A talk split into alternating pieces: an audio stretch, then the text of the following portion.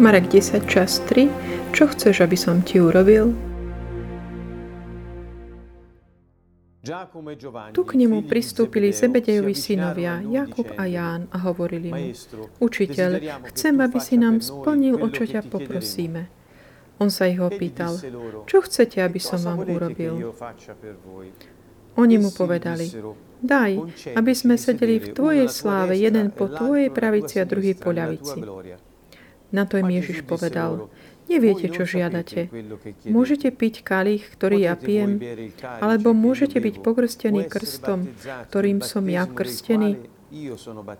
Oni mu vraveli: Môžeme. Ježiš im povedal: Kalich, ktorý pijem ja, budete piť. Aj krstom, ktorým som ja krstený, budete pokrstení.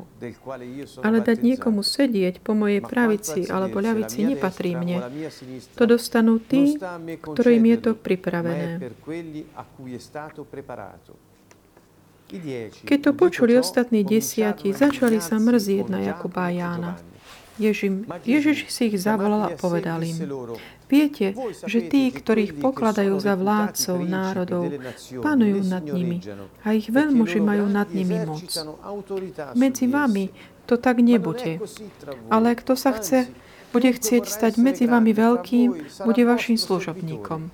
A kto bude chcieť byť medzi vami prvý, bude sluhom všetkých.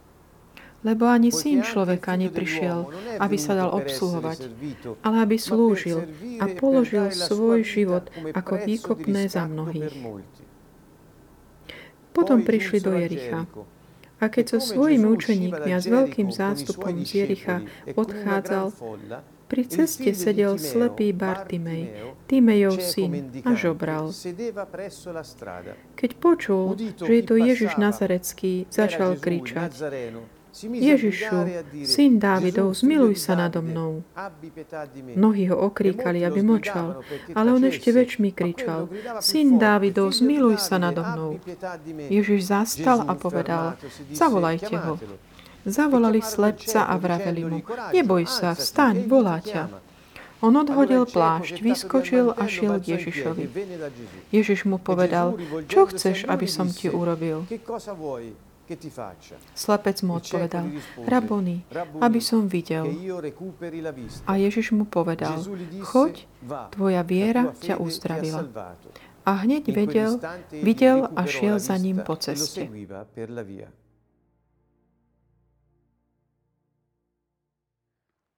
Srdečný pozdrav všetkým zo Sieny z Kanton Volvo. Komentujeme poslednú časť Evanielia Dobrej správy o Božom kráľovstve, napísaná Markom. Kapitola, verš tridsaťpäť kapitole desať začína menom dvoch učeníkov, ktorých viackrát sme videli, že boli tí, ktorí tak impulzívne, ako keby tak vyžadovali, ako keby také, aby sa veci riešili ich spôsobom.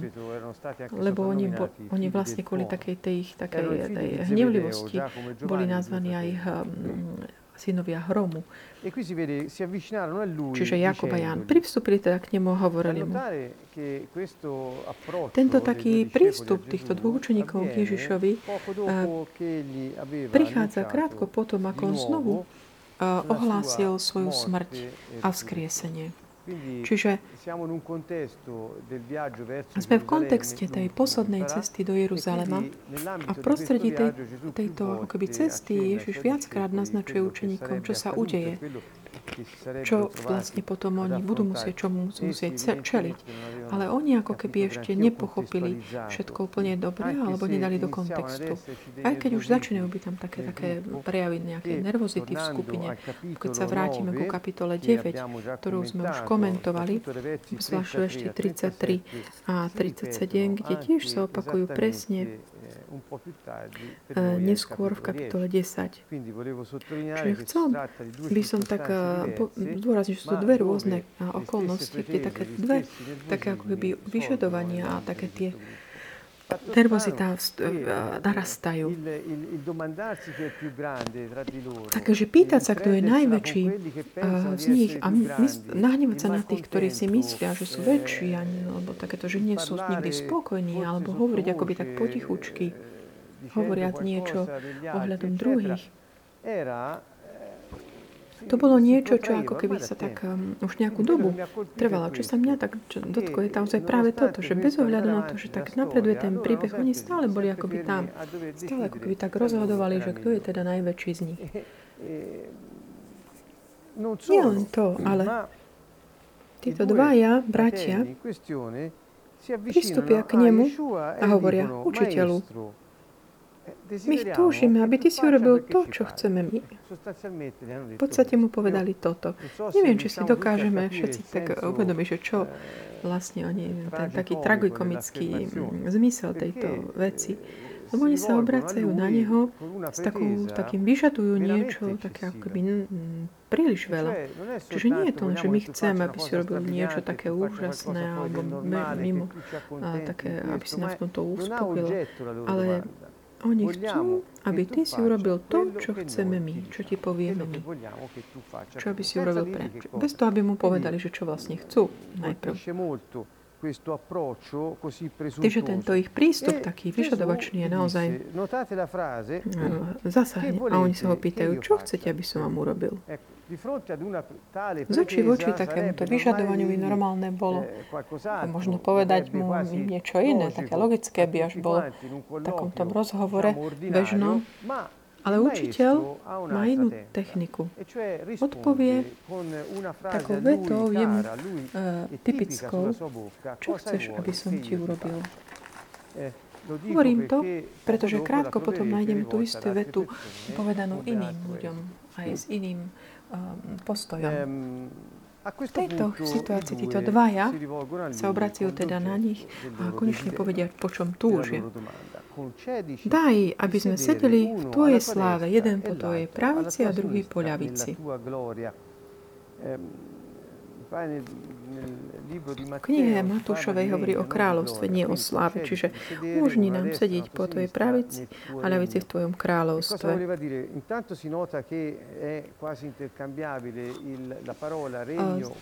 Teda si všimneme, že vlastne to slovo sláva a kráľovstvo je akoby to isté a sedieť po pravici a ľavici kráľa v kráľovstve znamená mať tak ako keby vysokú pozíciu ako takí tí služobníci, ministri dôležití.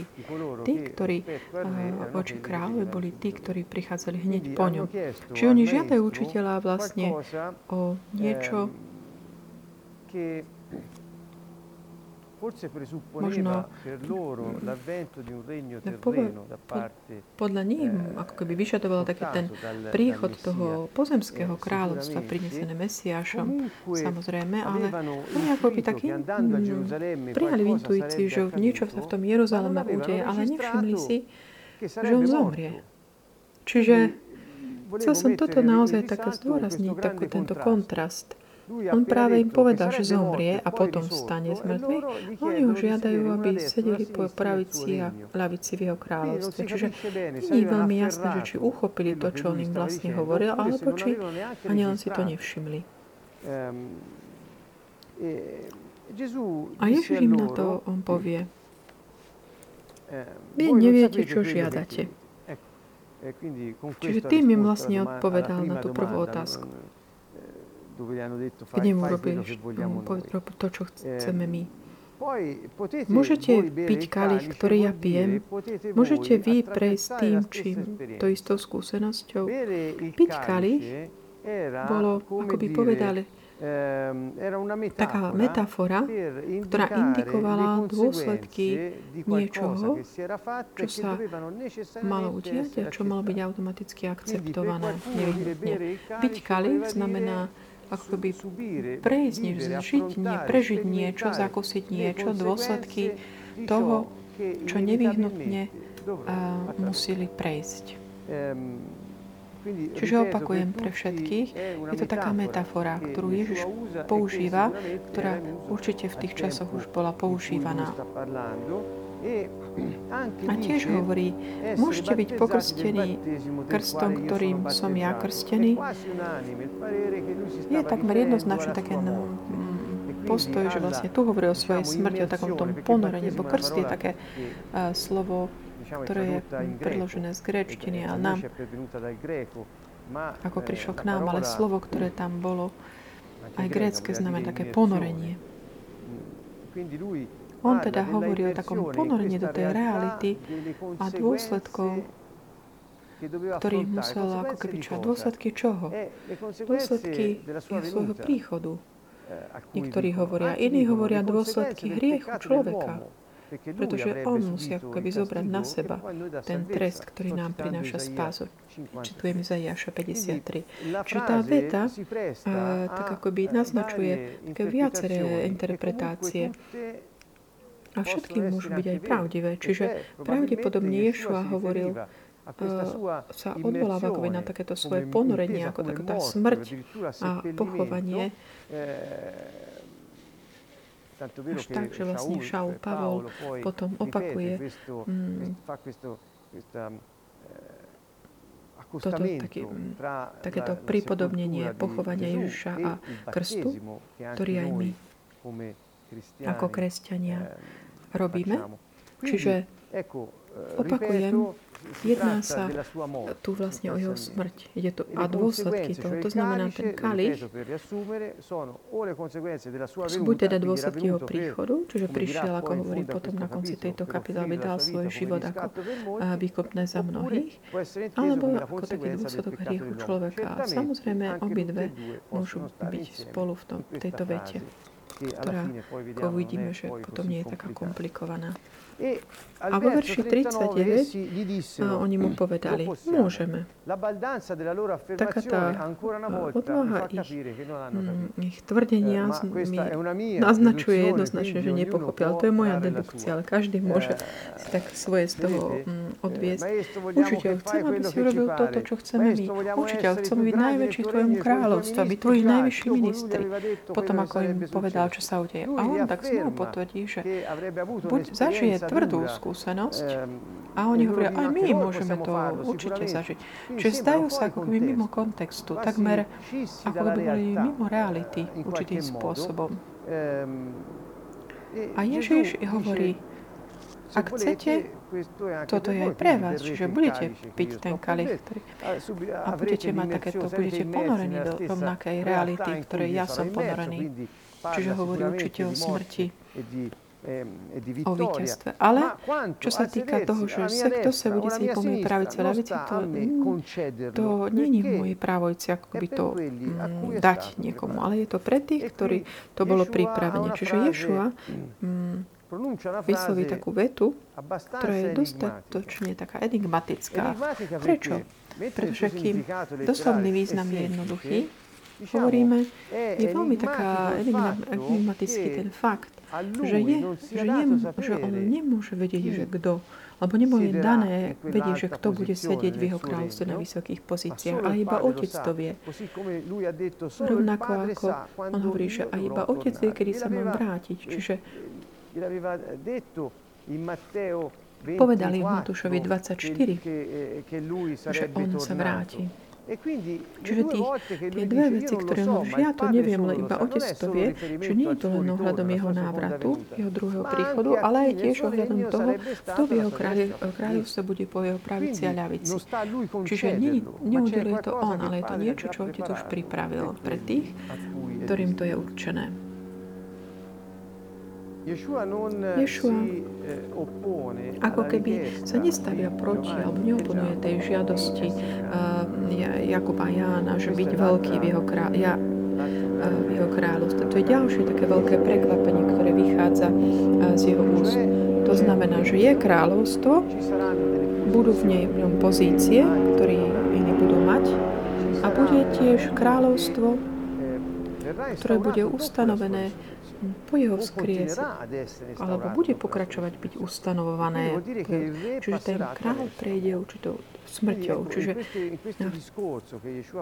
v tomto príhovore, ktorú Ješua tu hovorí, taká tá, vidno to jeho neporozumie učeníkov, ale také opakované tvrdenie, že tie dejiny podľa toho, čo napísal otec, bude pokračovať. Budeme sa rozvíjať, že bez ohľadu na to, čo sa udeje, kráľstvo bude ustanovené. A niektorí tam budú mať pozície také preeminencie, budú. Ale je to rozhodnutie, ktoré, sa, ktoré môže urobiť len otec, nie oni. Čiže je teda oprávnené očakávať byť veľký v Božom kráľovstve. Toto je tá esencia tá, z toho, čo si Ješua nemá nič proti tomu, uh, proti veľkosti v uh, jeho kráľovstve. Už niečo podobné, keď hovoril k Jánovi, keď si pamätáte, Ján Krstiteľ, alebo ponára, že tí, ktorí sa zrodili z ženy, nie je to nikoho väčšieho, než Ján Krstiteľ, ale najmenší z Božieho kráľovstva je väčší než on. Čo to znamená?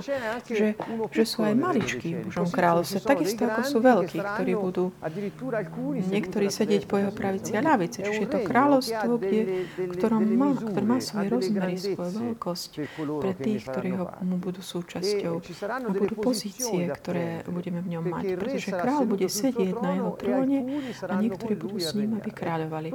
Toto je to, čo Ješua hovorí. Takže, drahí priatelia, pre všetkých to chcem zopakovať, že Boh určite nie je proti tomu, aby sme túžili byť veľkí alebo byť veľkí spolu s ním a kráľovať v jeho spravodlivosti, v jeho kráľovstve. Problém nie je v tom, že byť, chcieť, veľ, chcieť byť veľký, ale ako budeme veľkí? Ako môžeme byť medzi tými, ktorí sú veľkí v jeho kráľovstve? A tu potom je učiteľ, ktorý potom vysvetlí ten proces veľkosti. Podčiarkujeme opäť ešte verš štyridsaťjeden. Keď to počuli ostatní desiati, sa začali mrzieť na Jakuba a Jána. Prečo? To je to isté, čo sa udialo v kapitole deväť.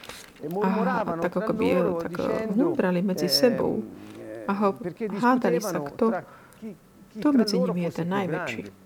Čiže už bolo tam takéto No, táto situácia tak ako by pokračovala aj dlhšiu dobu. A potom tam sú trošku takí ako rozhorčení a vyšiel tento hnev, lebo dvaja z nich nielenže si dovolili myslieť si, že sú väčší než ostatní, možno preto, ako sme povedali, že mohli spolu s Ješuom byť na tom vrchu, keď on sa premenil pred ich očami, pred nimi dvo, dvoma a Petrom. A to im možno dal trošku takej pýchy, neviem, ale to je taká dedukcia, alebo špekulácia možno. Ale ide o to, že od, z takého tohto ich umdrania, alebo m, je, je taká, taká idea, že také medzi nimi, také tie rozpory kvôli tomu tej, a tým ambíciám m, vyvolalo niečo vo vzťahu do, k tomu kontextu.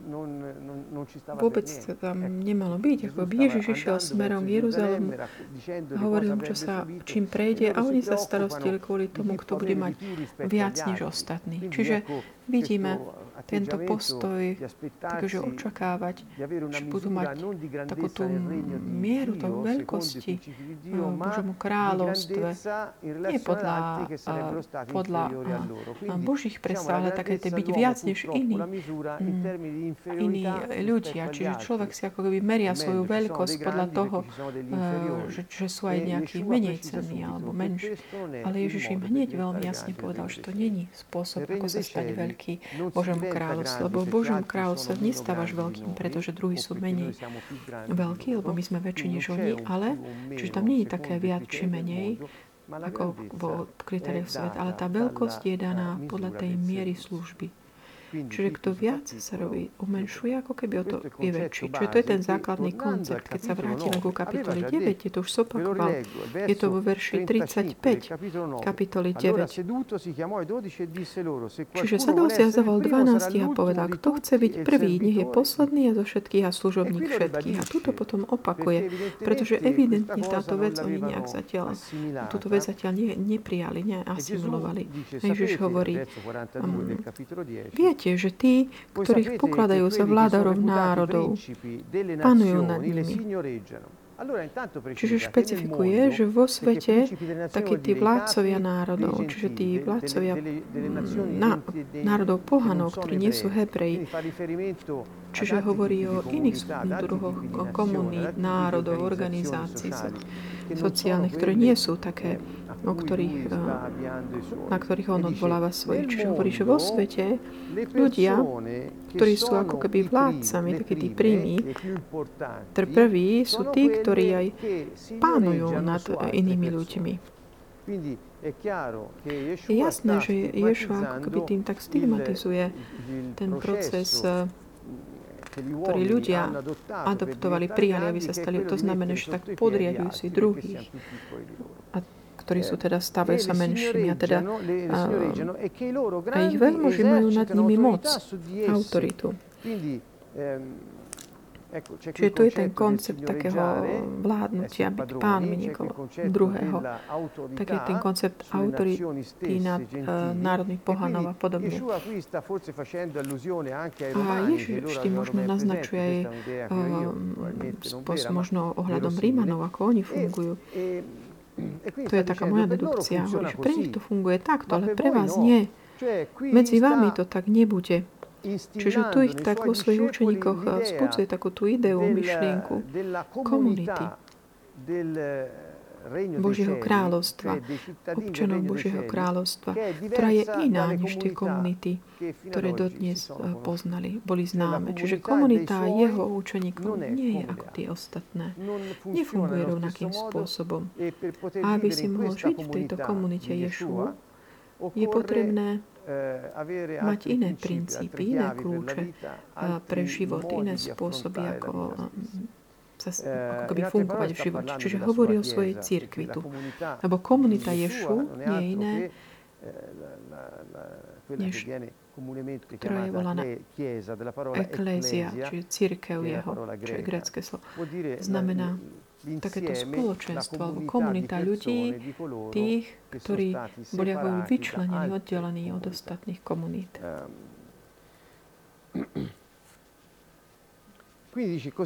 Čiže mladí mi to tak nebude, ale kto sa bude chcieť stať medzi vami veľkým, bude vašim služobníkom. A kto bude chcieť byť medzi vami prvý, bude služobníkom všetkých. Ohľadom toho sluhu chcem ešte pár vecí povedať. Veľmi často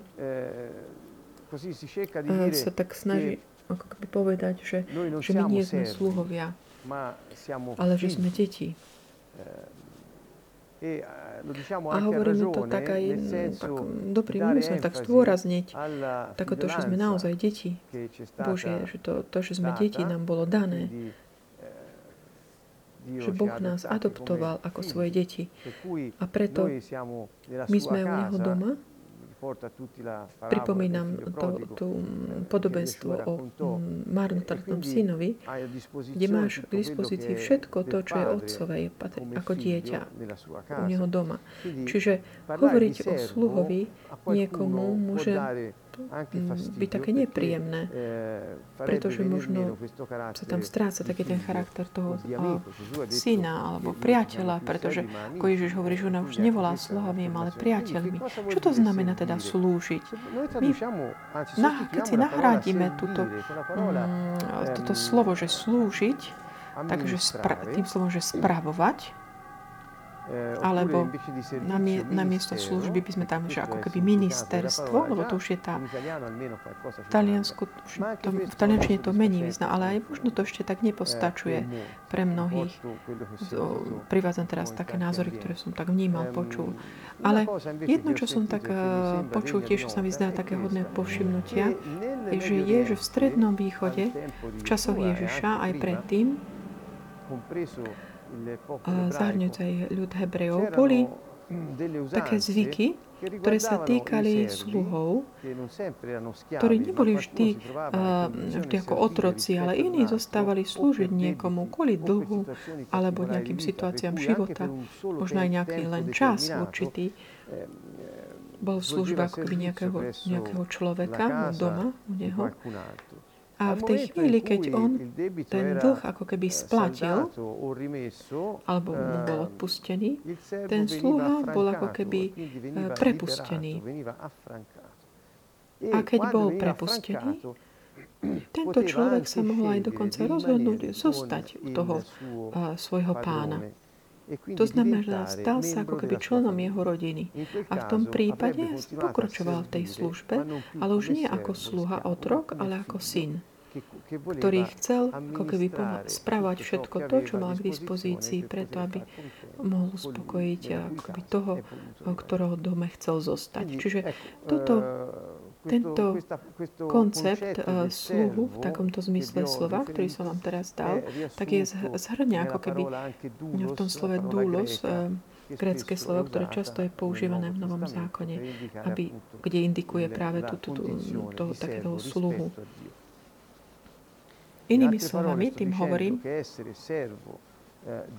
že byť sluhom druhých neznamená, že byť taký servilný, ale znamená rozhodnúť sa, dať im to maximum, čo máme, bez toho, aby sme niečo za to, niečo za to očakávali. Pretože je to niečo, prečo sme sa narodili. Čiže voči Bohu, aj keď my sme sa boli ním oslobodení, my sme sa rozhodli zostať v jeho rodine a chceme dať maximum všetko zo seba samých, aby otec mohol byť šťastný a mať radosť. Čiže chcel som tak znovu priviesť toto slovo, tak, taký najlepší význam, zmysel tomuto slovu. Čiže táto služba, alebo takto ministerstvo je synonymom lásky, pretože v hebrejčine slovo láska znamená dávať, čiže ten koreň je rovnaký. A slúžiť znamená tiež spravovať všetko to, čo máme, skôr to, čo dávame zadarmo druhým,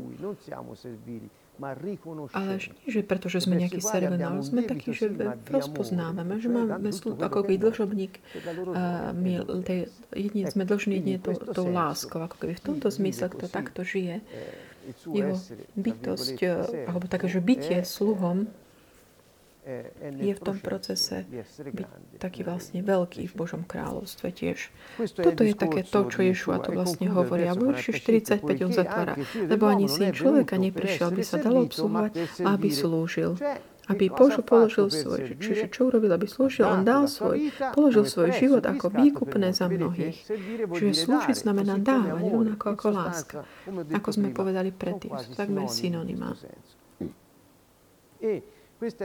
A toto je jedna z najsilnejších takých tých vied, ktorých Mesiáš Ješua tvrdil jednoznačne a vyjadril jednoznačne zmysel svojho príchodu. Inokedy hovoril, že budem bičovaný, budem zabitý, potom stanem z mŕtvych. Inokedy tiež povedal, toto je moje telo, ktoré dávam za vás. Toto je moja krv, vyliata za odpustenie hriechov. Toto je moje telo, ktoré je dané na odpustenie hriechov.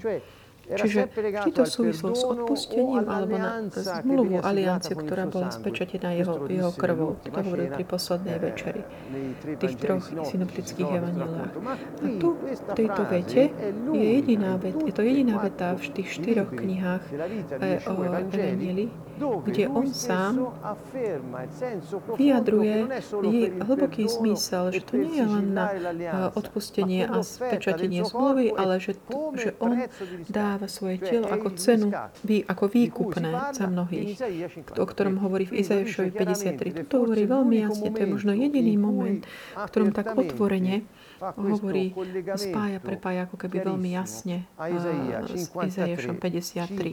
Izaiáš päťdesiattri, päť sedem. Čiže on bol prebodnutý pre naše hriechy, strízne pre naše neprávosti. Na ňom je trest pre naše blaho a jeho ranami sme uzdravení. Všetci sme blúdili ako ovce. Išli sme každý vlastnou cestou. A Pán na neho uvalil neprávosť nás všetkých.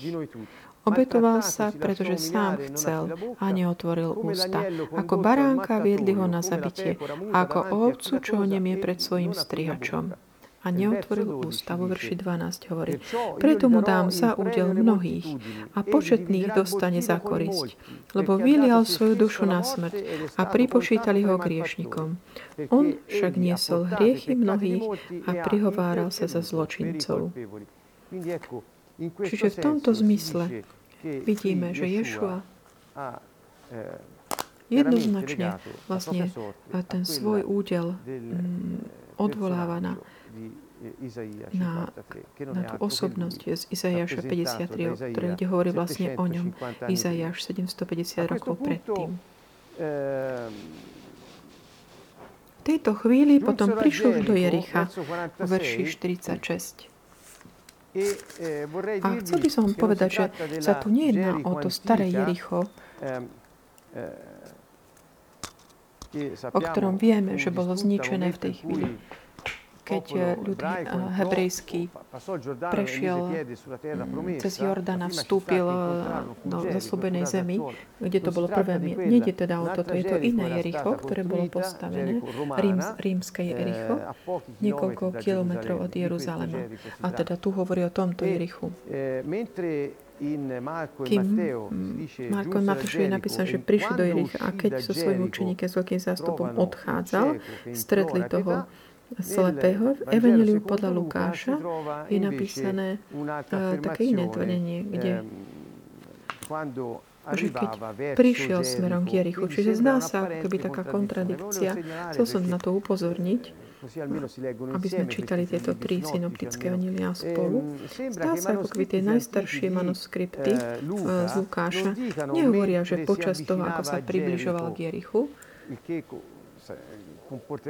čo by bolo v protiklade s Matúšom a Markom, ale, ale kým sa približoval k Jeruzaleme. Čiže je jasné, Jeruzalem je niekoľko kilometrov uh, od toho Jericha, on vychádza z Jericha a približoval sa k smerom Jeruzalemu. Čiže Marek a Matúš takisto, že vychádza z Jericha a Lukáš hovorí, že sa približujú sa, približoval sa k Jeruzaleme. A si zoberieme také tie najstaršie manuskripty, z ktorých vlastne, na ktoré sa odvolávam.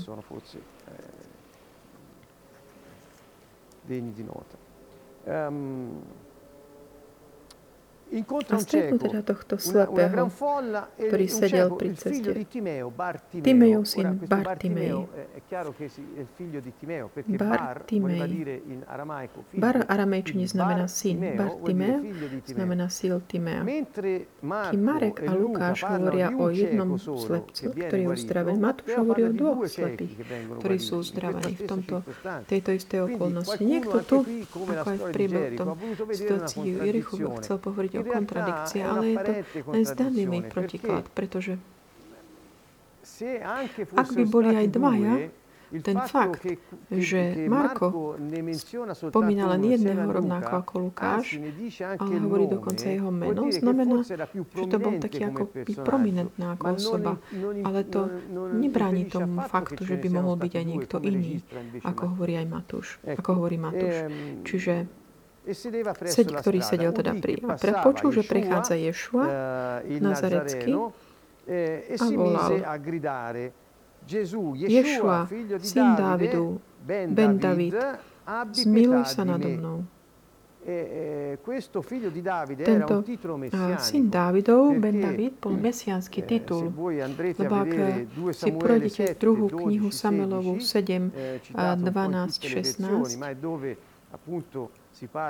kde hovorí o potomstve Dávida, kde o, o tom tróne, ktorý mu bude daný, o večnom kráľovstve, buď, ktoré bude dané jeho, dané jeho synovi. Tam sa hovorí vlastne o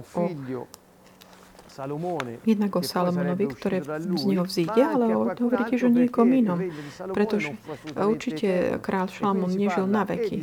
Čiže hovorí či už o Šalomonovi, ale aj o Mesiáši. Čiže hovoriť, podať syn Dávida znamenalo hovoriť Mesiáš, ten, ktorý sedí na tróne Dávida a bude kráľovať na veky. Na tom tróne tam, neotrasiteľnom. Že to bol mesiánsky titul. Chcem teda dať na povšimnutie, že v tých časoch, podľa historických zdrojov, zdrojov ktorých som, ktoré spomínam, povedať tiež syn Dávidov, pre niektorých ho znamená tiež aj Šalamón, ktorý je Tant'è vero che alcuni cercavano di implorare Dio che guarisse le persone nel nome di Salomone. Niektorí dokonca chceli sa modliť tak, aby, aby Boh uzdravil ľudí aj vzdelávajúc Šalamóna. Tá citácia, ktorú sme mali z druhej knihy Samuelovej, čiže hovorí o synovi, ktorý bude kráľovať po Dávidovi, čiže Šalamón, ale aj syn, ktorý nemal kráľovstvo, ktoré môže, bude nejaké, ktoré skončí, ale bude neotrasiteľné a nekonečné. Čiže Mesiáš. Chceli ho teda umlčať, ale on pokračoval volať. Zmiluj sa nado mnou. V tejto situácii, kde ten zástup a učeníci sa snažili nejakým spôsobom, ako by to upokojiť tú situáciu, Ježiš hovorí, zavolajte ho. Eh, allora lui si alza, butta via il mantello e corre a domandarsi che con quale sicurezza un non vedente può buttare via il mantello e iniziare a correre verso dove non si sa, ako keby odhodí plášť a potom uteká, nevie ani kam, ale asi ho priviedli. Gettato via il mantello, balzò in piedi e venne da Gesù. È un'azione Čiže je to také silný skutok, ale verš päťdesiatjeden hovorí, opäť sa na ňo obrátil, čo chceš, aby som ti urobil? Je tá istá otázka, ktorú položil svojim, ktorí boli ale takí hrdí, pyšní, ale tento volal si Ješua, Mesiáš, zmiluj sa nado mnou. Čiže otázka je tá istá. Čiže on stále kladie túto otázku, aby, aby vstúpil do tých potrieb, ktoré ľudia majú. V tomto prípade vlastne chce, ako keby vidí tú potrebu toho nevidiaceho, ktorého stretá tu pri ceste, aby ho uzdravil. A ten slepec mu odpovie, rabuni, aby som videl. A tá otázka tých dvoch učeníkov, ale bola, chcem byť najlepší, najväčší v tvojom kráľovstve. Ale tento muž hovorí, ja chcem vidieť. Čiže vidíme, sú to dve také záležitosti úplne iné. Tá otázka Ješova je tá istá. Čo chceš, aby som ti urobil? Stimuluje to našu vôľu. Boha zaujíma naša vôľa. On chce vedieť, čo chceme. Chce vedieť, čo chceme, aby nám urobil. Pozýva nás povedať to. Pozýva nás predstaviť mu naše potreby a žiadosti. On je vždy pripravený, či už mať slová, ktoré vysvetlia takú tú pokrivňu, takmer niečo niekako zišli z cesty, alebo aj darovať nám to, čo potrebujeme, či už aj fyzické uzdravenie, ako v tomto prípade, ako uzdravenie tohto slepca. Ješua povedať, povie, choď, tvoja viera ťa uzdravila. Ako rovnako povedala aj tej žene, ktorá trpela krvotokom a mnohým iným, ktorých uzdravil. Dôvera je vždy tým kľúčom, aby pritiahol tú Božiu priazeň, alebo aj realizáciu v tejto dimenzii tých okolností, aj fyzických, ktoré vylepšia náš život. Čiže by som povedal, že v tej, týchto okolnostiach ono hneď videl a išiel za ním po ceste. Takéto, že išiel za ním po ceste, sa zdá také ako málo zaujímavé. Ale nie, pretože išiel za ním po ceste smerom do Jeruzalema.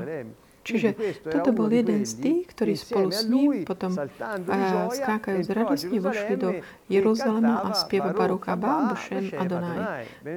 Požehnaný, ktorý prichádza v mene Pánovom, pretože to bolo niekoľko kilometrov odtiaľ. Čiže a na záver tohto takého bohatého rozprávania kapitoly desať chcem ešte tak zdôrazniť toto. Nezávisle od toho, ako my predstavujeme naše potreby Pánovi, on vždy vie, čo potrebujeme. A je taká tá, akoby to pozvanie jeho, ktoré on robí, aby aj my sme mu tak akoby predstavovali veci, ktoré, aby on mohol mať možnosť akoby tak vstúpiť do našich potrieb, akoby to, do, povedať nám, ktorá je správna cesta, ako aj svojim učeníkom. Indikoval tú cestu k veľkosti, alebo vrátiť ten zrak tomu slepému, ktorý ho rozpoznal ako Mesiáša, ktorý išiel popri ňom k nemu. Čiže toto je pozvanie, ktoré verím, že táto časť Evanjelia ponúka aj všetkým nám dnes večer, aby sme mohli byť takí úprimní, slobodní pred Pánom, očakávajúc, že on odpovie na naše potreby. Samozrejme, nie vždy tak, ako si my myslíme. Slepý získal odpoveď na svoju potrebu podľa toho, čo aj myslel, že získa. To znamená zrak. Jakub a Ján získali aj oni možnosť mať tú istú skúsenosť ako Ješua, ale nemať to miesto, pretože Ježiš im ho nemohol garantovať. Čiže boli trošku určitým spôsobom frustrovaní v ich očakávaní, pretože Boh má svoj plán a my nemôžeme mu niečo vnúcovať alebo vnúcovať mu naše plány. Čiže táto otázka pre mňa je vám taká: Pane, ja chcem, aby si urobil to, čo chceš ja, čo chcem ja. Nie. Toto nás neprivedie k tomu, že privedie to, čo očakávame, ale privedie nás k tomu, aby sme prijali to, čo Boh vie, že je pre nás dobré. Takže žiadajte a bude vám dané, proste a bude vám dané. Nech je Pán s nami, v mene Ježiša vás zdravíme, srdečný pozdrav zo Sieny.